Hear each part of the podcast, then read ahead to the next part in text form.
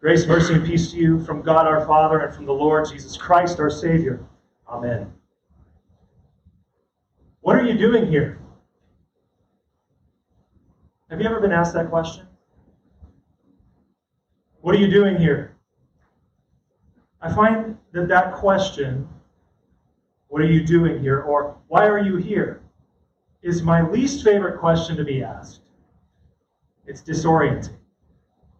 No matter how innocent you and I might be in the situation, it always makes us feel like we're doing something wrong, like we're in the wrong place, that we're doing something that we're not supposed to be doing. And often the follow up question to this one is Can I see some ID?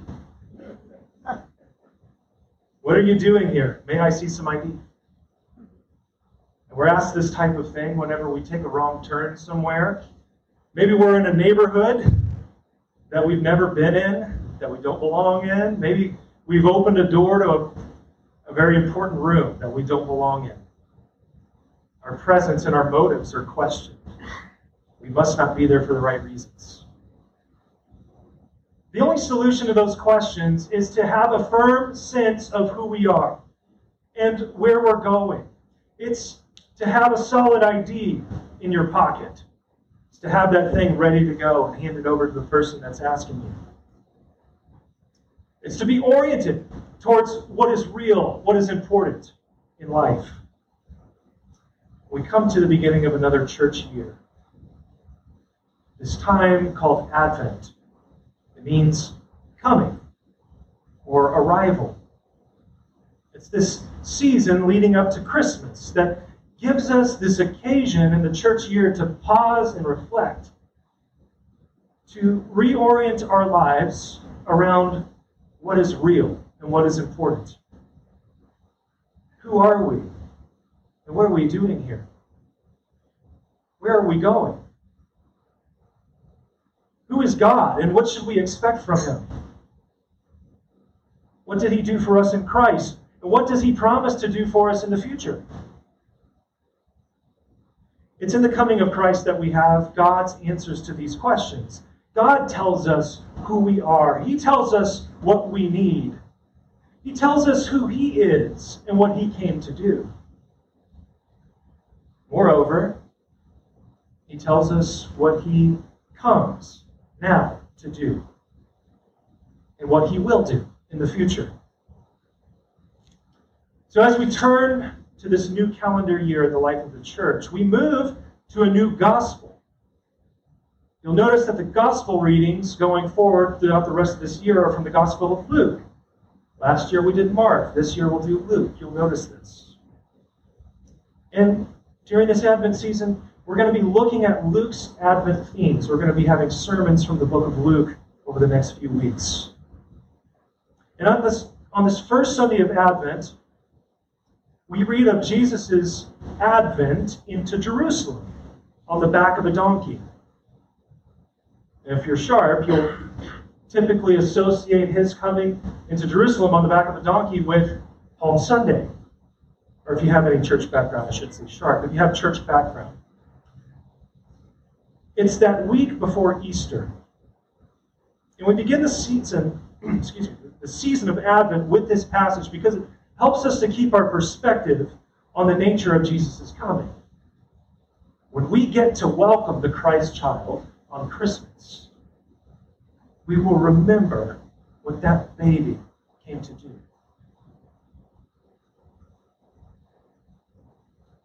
We love to think of how cute cuddly the baby is in the manger. We get very sentimental about this. The texts like these help us to keep this in, in perspective. Who is that baby in that manger? What did he come to do? You see, he knows who he is. He knows what he's doing here. And he gives us his ID. So we look at this passage from our gospel reading. Jesus comes into Jerusalem. It's this type of advent, it's this coming. And he's going to come into Jerusalem where he's going to enter into the temple for the final time. What is so special about this event? What's important about it? What exactly is he doing here? And may we see some ID. See, the political climate into which Jesus was born and the one in which he grew up is very fascinating. Jerusalem was not free. It was not free. They were under Roman occupation since 63 BC. They were under the thumb of what was at that time the most powerful empire on the face of the earth. They managed to get along okay, they did their best, but the empire was often very overbearing. Let me give you an example. Right next to the temple, Herod had constructed what was called the Antonia Fortress. It was this military garrison so that the Roman soldiers and troops could stay there and they could keep their eyes on the goings on of the temple. Think about this way. If you can imagine this, that would be like if we had a police station built right there in the parking lot so that they could keep us in line. That's what that would be like. As we went to and from worship, you've got some cops out there stopping you saying, Hey, can I, can I see some ID? That's what life was like, a little bit, a taste of what life was like under the Roman Empire. One example of the brutality of Rome was its unique invention of a rather novel execution practice crucifixion. That's how they kept the peace. If you threatened them or you didn't like or they didn't like what you were saying, if you posed a threat to the empire, it was to the cross with you. This was the political situation that Jesus was born into, the one that he came into, the one that the Father had designated from the fullness of time, as Scripture says. This is the context that shaped the thoughts of the Jews when Jesus rode into Jerusalem on that day and they hailed him as their king. And make no mistake, church, this is exactly what Jesus was saying that he was and is the king.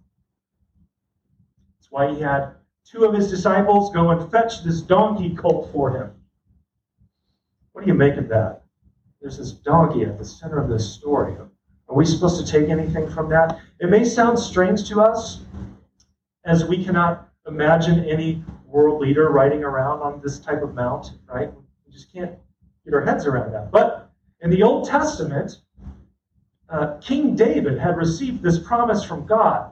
The promise that King David received was that one of David's sons would sit upon his throne and that he would reign from it for eternity. On his deathbed, David had it arranged so that Solomon was anointed king. And you know what? Solomon rode into Jerusalem on what? A donkey. To loud shouts of praise and adoration from the people. Does it sound familiar? More than that, Jesus was fulfilling prophecy. He was fulfilling words from the Old Testament. Zechariah chapter 9, it says, Rejoice greatly, O daughter of Zion. Shout aloud, O daughter of Jerusalem. Behold, your king is coming to you. Righteous and having salvation is he, humble and mounted on a donkey, on a colt, the foal of a donkey. So he tells his disciples, Go into the village in front of you, where on entering you will find a colt tied, on which no one has ever sat. Untie it and bring it here. And if anyone asks you, Why are you untying it? you shall say this The Lord has need of it. So he tells them to fetch this donkey for him that he may ride it into Jerusalem. See, the time for walking from place to place is over. The time for taking boats from place to place is over. Jesus is on a new mode of transportation because it's time to announce in public, out in the open before everyone, who he is and what he came to do. The conditions are just right. Even the route that he took into Jerusalem fulfills other prophecies that I do not have time to get into. But it's why Luke takes great pains to tell you exactly the route that he took. But this donkey indicates that he is this long awaited king. He is the son of David who would reign forever, this Messiah who would come to deliver God's people, the promised one who would come to restore the glory of Israel. And he comes not for war, but for peace, as the donkey symbolized. The donkey is not a mount for war, it's a mount for peace. And how do the people respond? They believe him, but only according to what they expected from this king. They spread out their cloaks in front of him, which was a callback to King Jehu's coronation, coordination in the Second Kings chapter 9. That's what happened. Go check that out. Second Kings chapter 9. And it's recorded in other gospels that they used palm branches, something that became a symbol of Israeli independence. So this was significant as well. This, they believed, is their king and their Messiah. This is the one who would put an end to their political and societal problems. He's going to come in and set up shop and kick these Romans out. And so they said, Blessed is the king who comes in the name of the Lord, peace in heaven and glory in the highest. They identified him as their king. They heralded him as the fulfillment of what was promised in the Psalms, even. He would take the throne of his father David at last. He would set Israel free from Roman occupation. He would restore her glory. You see, Jesus showed his ID, and it seemed that they knew what he was saying. But in truth, they didn't quite know why he was there. Now, Jesus most certainly does come as King and Messiah, but not in the way that they or we would expect. He does come to restore the glory to Israel, but he does so by being the true Israel. He does come to give his people freedom, but not political freedom, freedom from sin and death. He does come to establish his kingdom, but it's a kingdom that is not of this world. He does come to take his place upon the throne, but the throne that he has in mind is a cross. If we ask Jesus, May I see some ID? He shows it to us, and it says that he is King, Lord, and Messiah, the Savior of the world, the Son of David. And if we ask him, What are you doing here? He says, I'm here to die. This is why he's here. He came into human history at a specific time, in a specific location that had a specific political climate within a context that had invented a wooden structure on which to torture people to death so that he would give his body over to be nailed to it. In this passage, he shows us that he's here to set us free from our greatest foes sin, death, the devil. And he comes to do so by bleeding and dying for our transgressions on that Roman cross.